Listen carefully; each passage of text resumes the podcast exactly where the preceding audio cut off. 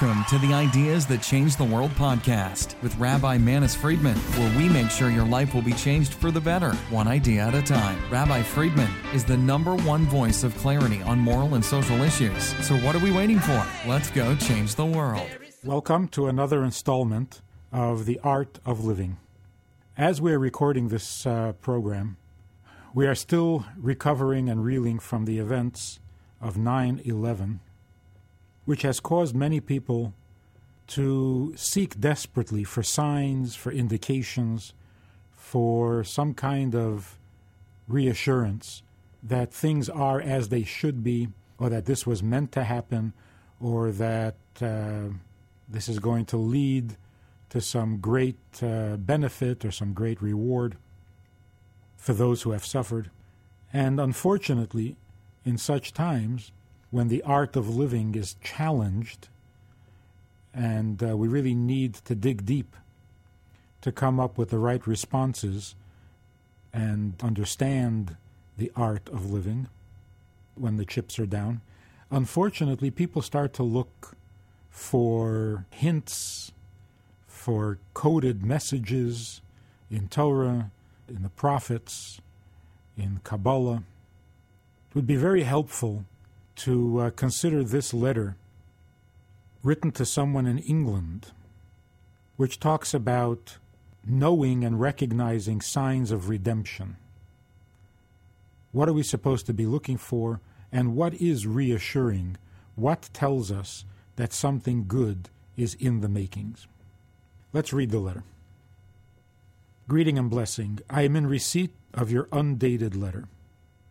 The first observation I must make is that whenever a question is to be discussed, there can be meaningful discussion only if both sides accept certain premises as a basis for the discussion. From your letter, I see that we both accept the written and oral Torah as indisputable authority. Now, it is clearly explained, both in the written and oral Torah, that insofar as Jews are concerned, exile is the result not of military circumstances, such as an outnumbered army, nor of economic pressures necessitating submission to a stronger power, nor of any such causes. Rather, as has been amply explained again and again in the Chumash, including whole sidras, entire sections, such as B'chukosai and Kisavai. Also in the books of the prophets, and even more so in the Talmud and rabbinic literature, that if Jews had always adhered to the Torah and mitzvahs, they would never have been driven into exile, regardless of the fact that, quote, you are the smallest among the nations. Jews have always been outnumbered and outgunned in terms of military and physical resources, as King David succinctly puts it. Quote, these come in chariots, and those on horses, but we call upon the name of God. Conversely, when Jews forsake the Torah and mitzvahs, God forbid, neither strength in defense, nor military might, nor political alliances are of the least avail, for the Torah clearly states, quote, if you will walk contrary to me, then I will also walk contrary to you, with exile as the inevitable consequence. In light of the above, the true test of events purported to herald the redemption, the ge'ulah, is to determine whether or not there has been an essential change in the causes which brought about the exile in the first place, namely the advent of a new tendency in the direction of stronger adherence to the Torah and the mitzvahs. A further point to consider. After the destruction of the temple, there were still a number of Jews remaining in Israel, upon whom it was also incumbent to observe everything connected with or commemorating the exile. As a matter of fact, those who remained in Eretz Yisrael and saw the destruction with their own eyes would have felt the impact of the khurban, of the destruction and the exile, even more than others. Let us remember, moreover, that the observance of Tisha B'Av, etc., was in effect even during the time of Gedalia ben Achikam, the Jewish governor of the Jewish community in Eretz Yisrael, before his assassination by Yishmael. So the Rebbe is saying that if you see changes in military conditions or in political alliances or other such interests, this is not an assurance that the exile is ending or that the redemption is coming. What does indicate the end of the exile and the beginning of redemption is a change in the morality of the Jewish people and the world in general. So when there is more godliness, then the ge'ulah is developing and the golus is fading. But if there is no increase in godliness, then the changes in political alliances or in military sophistication may produce a better living condition in exile, but it is not an indication of ge'ulah. Let's continue with the letter. As with many other Torah matters, there are sources where all of this is explained at great length. However, inasmuch as not every person has the ability or the patience to make an exhaustive study of such matters in their original sources, they can also be found in a short and concentrated form. Thus, we find the subject under discussion formulated in succinct terms by the great teacher, the Rambam, Maimonides, who was not only the guide for the perplexed of his generation, but for the perplexed of all generations.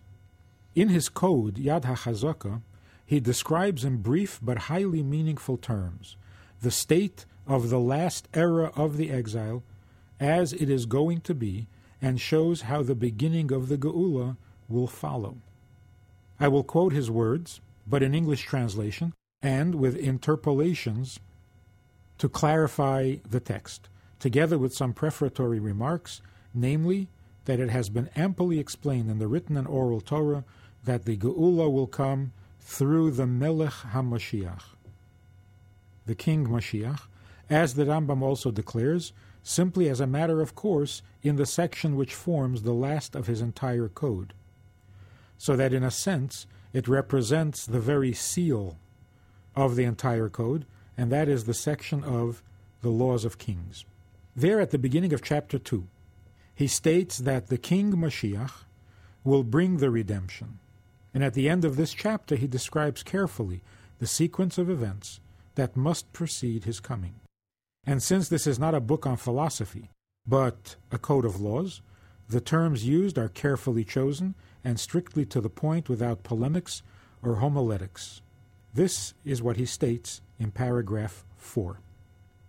And when a king of the house of David will arise, dedicated as ancestor David to the study of Torah and observance of mitzvahs, according to the written Torah and the oral Torah, and he will compel all the Jewish people to walk in it and strengthen its fences, and he will fight the wars of God, he is to be assumed to be the Mashiach. Note that this is not yet a certain sign of redemption, of Geula, for all this can still take place in a state of exile. However, if he does so and succeeds in the above matters, namely, having won all battles and compelled all the Jewish people to study the Torah and to mend its fences, we are still not sure and require a further sign, namely, builds the base Hamikdash in its place, clearly in the holy city of Yerushalayim, indicating that there would be a large Jewish population in that city, and yet we are still not certain of the end of the exile, so a further factor must be fulfilled. Namely, he gathers in the dispersed ones of Israel, and then he is certainly the Mashiach. Surely, no further commentaries are necessary. I will only add the following significant point, which is that this ruling and din of the Rambam is not contested by any posek, by any halakhic authority. Even the author of the Shulchan Aruch, also the author of Kesef Mishnah, a well-known commentary on the Rambam, which deals with this chapter too, finds nothing problematic here, accepting it without question. Nor indeed are there any other poskim who differ.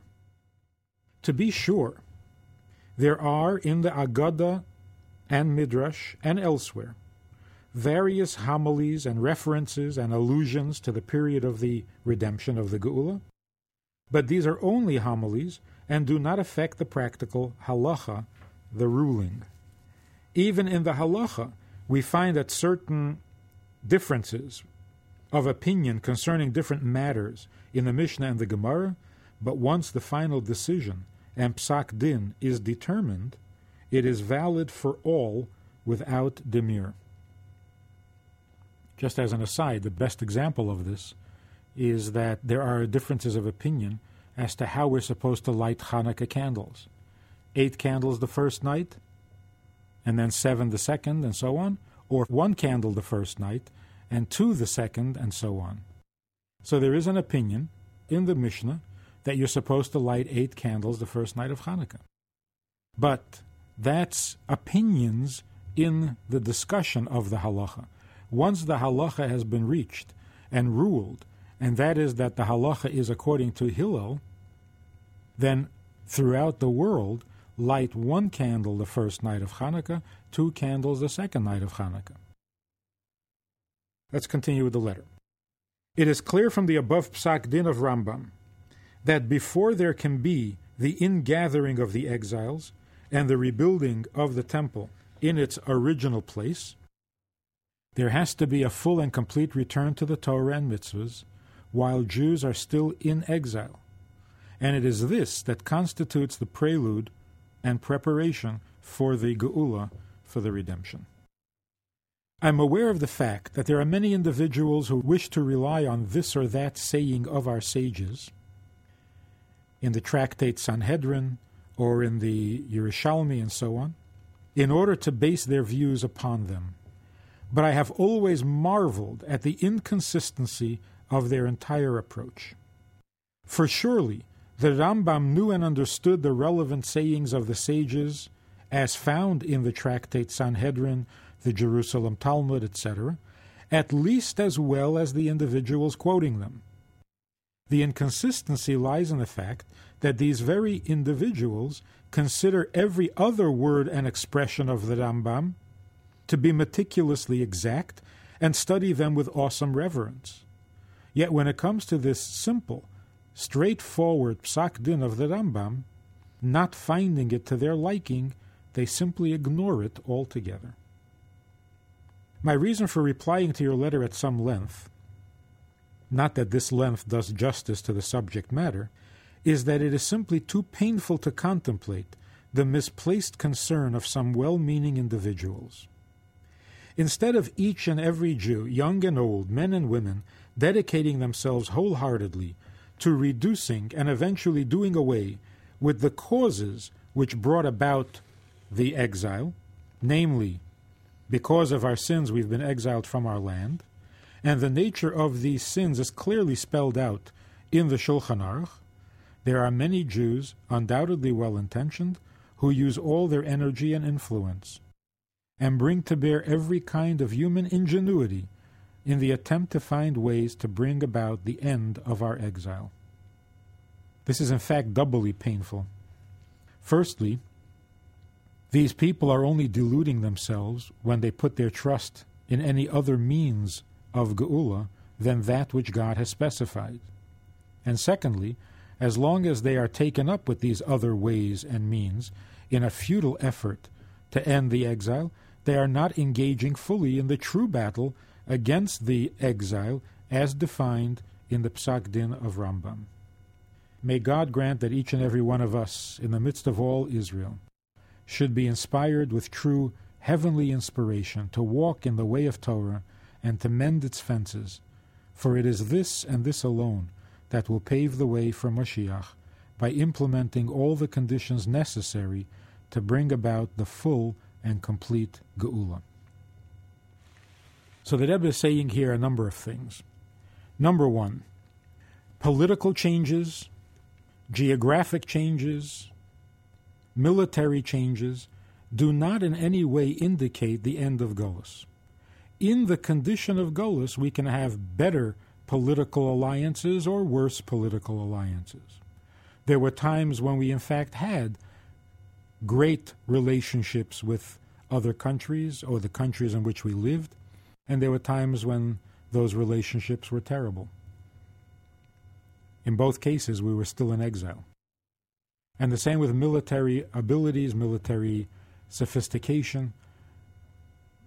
These are not indications of redemption, but merely the ability to defend ourselves better while still in exile. What then is an indication that the exile is over? Exile means a loss of contact with godliness. Even when a person sins, and surely there were people who sinned while we lived in Israel under King David or King Solomon, when we had the temple, people sinned. But the sins could be forgiven. It didn't represent a complete loss of closeness, a complete detachment from godliness. It is that attachment to godliness that makes the world sane. A sane world is not a world of exile. When we lose that attachment, when the godliness in our lives has faded to a dangerous level, then life is no longer as it's meant to be. Things are then not as they are meant to be, and so the world is destroyed, topsy-turvy, and everything is backwards. Nothing is as it should be, so the people of Israel are not in the land of Israel, etc., etc., and that is exile. To correct the exile, to undo the exile, to bring about ge'ulah, redemption, means simply reattaching ourselves, reconnecting ourselves to godliness, to such a degree where the godliness becomes so real that it describes and defines our lives, and when it does, then our lives are normal and sane and healthy, and there can be no possibility of exile, of a world turned on its head. That's the first point. The second point is, those who wish to do something to bring about the redemption, or who are looking at least for signs of redemption, and they're coming up with all sorts of obscure quotes and statements and verses, the Rebbe says, you needn't bother. There are no secrets concerning such vital subjects. There are no secrets in Torah. The Torah tells us, and the Rambam spells it out for us succinctly, clearly, unmistakably, and that is, the signs of redemption are that even while in exile, before we know for sure that Mashiach is Mashiach, we first have to see a return to godliness, a return to Torah and mitzvahs. We have to see a fight, a battle for godliness that is won. We have to see an ingathering of the Jews and the rebuilding of the temple, which will indicate that the Geula has arrived. And so rather than be distracted by other things, we should put our efforts into preparing the Golus, the exile, properly so that the Geula may come. And that is that while we're still in exile, we need to rediscover godliness, return to godliness, be excited about Torah and mitzvahs, and thereby introduce the ge'ulah, the redemption. And then finally the Rebbe says, the third point, and I think probably the most painful point for the Rebbe, is that there are those who actually study Rambam and appreciate the awesome wisdom and truth of the Rambam's works. And yet when it comes to this ruling on Mashiach, where the Rambam is very clear and very precise, here people find other quotes, other sources, other authorities to rely on rather than Rambam. And the Rebbe says, surely the Gemara you're quoting, Rambam knew that too. Or if it's Midrash, or if it's a Zohar, the Rambam knew that too. And yet the Rambam says, don't be confused. Don't be distracted. This is how Mashiach happens. This is the halacha. And to look elsewhere is like lighting 8 candles on the first night of Hanukkah. You have a quote to support that behavior, but it's wrong. It's not the way we light the menorah. And the way Mashiach comes is exactly as Rambam describes it. And so, if we see, and I believe we are seeing, a renewal of interest in godly matters, a return to goodness, to kindness, to morality, to quoting from Torah, to calling in the name of God to protect us and to defend us and so on, this is a very positive indicator, because this fits with what Rambam says, that before the coming of Mashiach and before we can be sure that Mashiach is here, while still in exile, we have to see a genuine return to godliness, to Torah, and to mitzvahs. It seems, from all of the above, that the writer to whom the Rebbe is sending this letter, or the person to whom the Rebbe is sending this letter, must have been suggesting, based on various quotes that he found in various places in Torah, he was probably suggesting some project that he believed would help bring an end to the exile and the beginning of the redemption. And in response to that, the Rebbe tells him how sad it is that people are investing their time and their talents trying to find a solution for the exile, which means the darkness, the confusion, the distortion and loss of morals and values and so on, which, of course, everyone should try to find a solution for. But the sad thing that Rebbe says is that they're putting their talents and their efforts into finding solutions that are not going to work, that are futile, instead of putting their efforts where they could be effective and where they will be effective, where we are guaranteed that as we do tshuva, which means return, as we come back to godliness, we are guaranteed that we are immediately redeemed.